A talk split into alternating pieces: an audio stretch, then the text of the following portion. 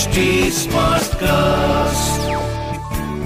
You are listening to an HD Smartcast original. जय श्री राम किशकिंधा के राजा वाली मारे गए श्री राम की सहायता से सुग्रीव को न्याय मिला अब आगे बढ़ना आवश्यक था वाली के अंतिम संस्कार होने के बाद हनुमान ने श्री राम से कहा आपकी कृपा से सुग्रीव को ये राज्य मिला है। इसलिए सबसे पहले आप और महाराज सुग्रीव को किशकिंधा में पदार्पण करना चाहिए।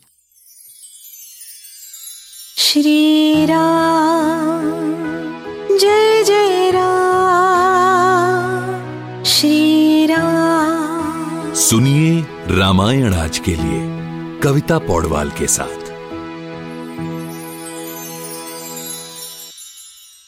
श्री राम हनुमान से बोले मैं अपने पिता को दिए वचन अनुसार चौदह वर्षों तक किसी गाँव, शहर या राज्य के भीतर नहीं जा सकता।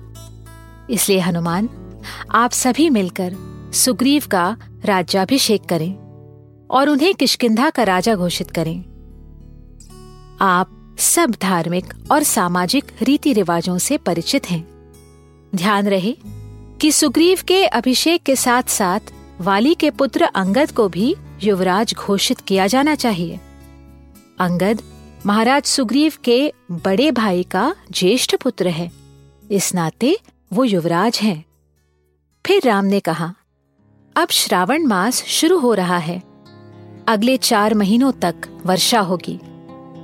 ऐसे में नदी, नालों, पहाड़ियों से होते हुए सीता की खोज करना संभव नहीं है।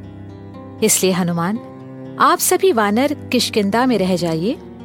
लक्ष्मण और मैं अगले चार मास ऋषिमुख पर्वत पर वास करेंगे। ये जगह रम्य है।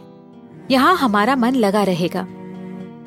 चार महीनों बाद जब कार्तिक का महीना शुरू होगा, तब आप वानर सीता को ढूँढने का प्रयास शुरू कीजिए।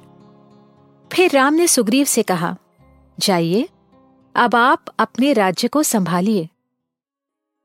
इसके बाद सुग्रीव ने बाकी वानरों के साथ किशकिंधा में प्रवेश किया। किशकिंधा की प्रजा अपने नए राजा को देखकर उनके सामने नतमस्तक हो गई। सुग्रीव ने भी बड़े प्रेम से उनसे बातचीत की। दरबार में सारी तैयारियाँ हो चुकी थी। सुग्रीव के आगमन पर उन्हें पूर्व की तरफ़ मुँह करके सोने के आसन पर बिठाया गया। फिर मंत्रों से शुद्ध किए कई नदियों के जल से उनका अभिषेक हुआ।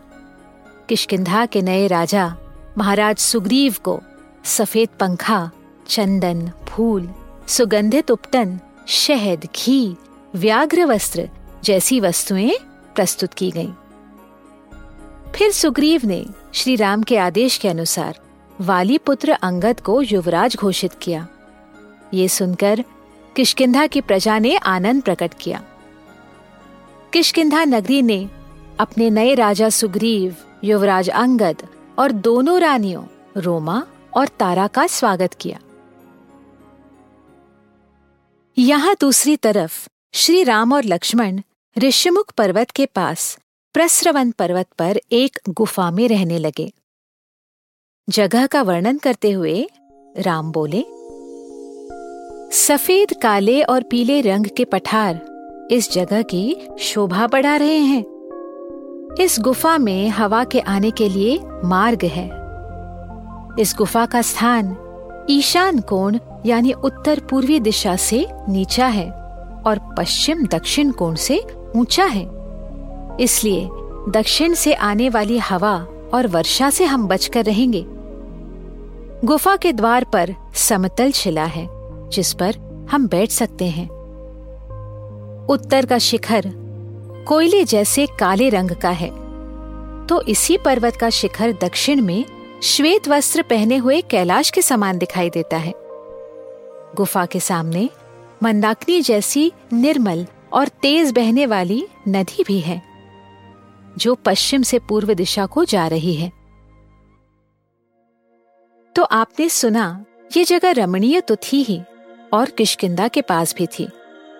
यहाँ पर किशकिंधा से आ रहे मृदंग और वानरों के गीत की ध्वनि सुनाई दे रही थी। राम और लक्ष्मण अब इस प्रसरवन पर्वत पर निवास करने लगे। लेकिन राक्षसों द्वारा हरी हुई सीता का ध्यान श्री राम के मन से जा नहीं पा रहा था। शैया पर लेटकर भी उन्हें नींद नहीं आती थी। अपने बड़े भाई की व्यथा देखकर सौमित्र बोले भैया, इस दुख का उपयोग आप युद्ध में कीजिए। शोक करने वाले पुरुष के मनोरथ नष्ट हो जाते हैं। उसका ध्यान लक्ष्य से हट जाता है। अब कार्तिक मास दूर नहीं है और शत्रु बहुत ही जल्द आपके सामने आएगा। राम ने लक्ष्मण से कहा, एक अनुरागी, हितैषी वीर को जैसी बात करनी चाहिए, वैसी ही बात तुमने कही है। इसलिए अब से मैंने सब शोक त्याग दिया। मैं शरद काल की प्रतीक्षा करूँगा। महाराज सुग्रीव ने हमें वचन दिया है। तो वो ज़रूर हमारी मदद करेंगे। और मुझे विश्वास है कि हम सीता को ढूंढ लेंगे। इस तरह ये राजकुमार चार माह की अवधि समाप्त होने की प्रतीक्षा करने लगे। आगे क्या हुआ? जानने के लिए हमसे जुड़े रहिए। रामायण आज के लिए के पॉडकास्ट में, जहाँ हम श्री वाल्मीकि रामायण जी के साथ सफ़र करते रहेंगे।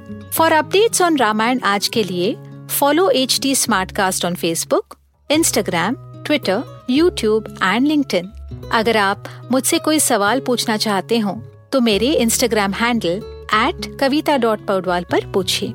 और रामायण आज के लिए की पूरी सीरीज़ सुनने के लिए log on to W W W dot H T smart cast dot com अगले एपिसोड में आपसे फिर मुलाकात होगी तब तक के लिए Ram Ram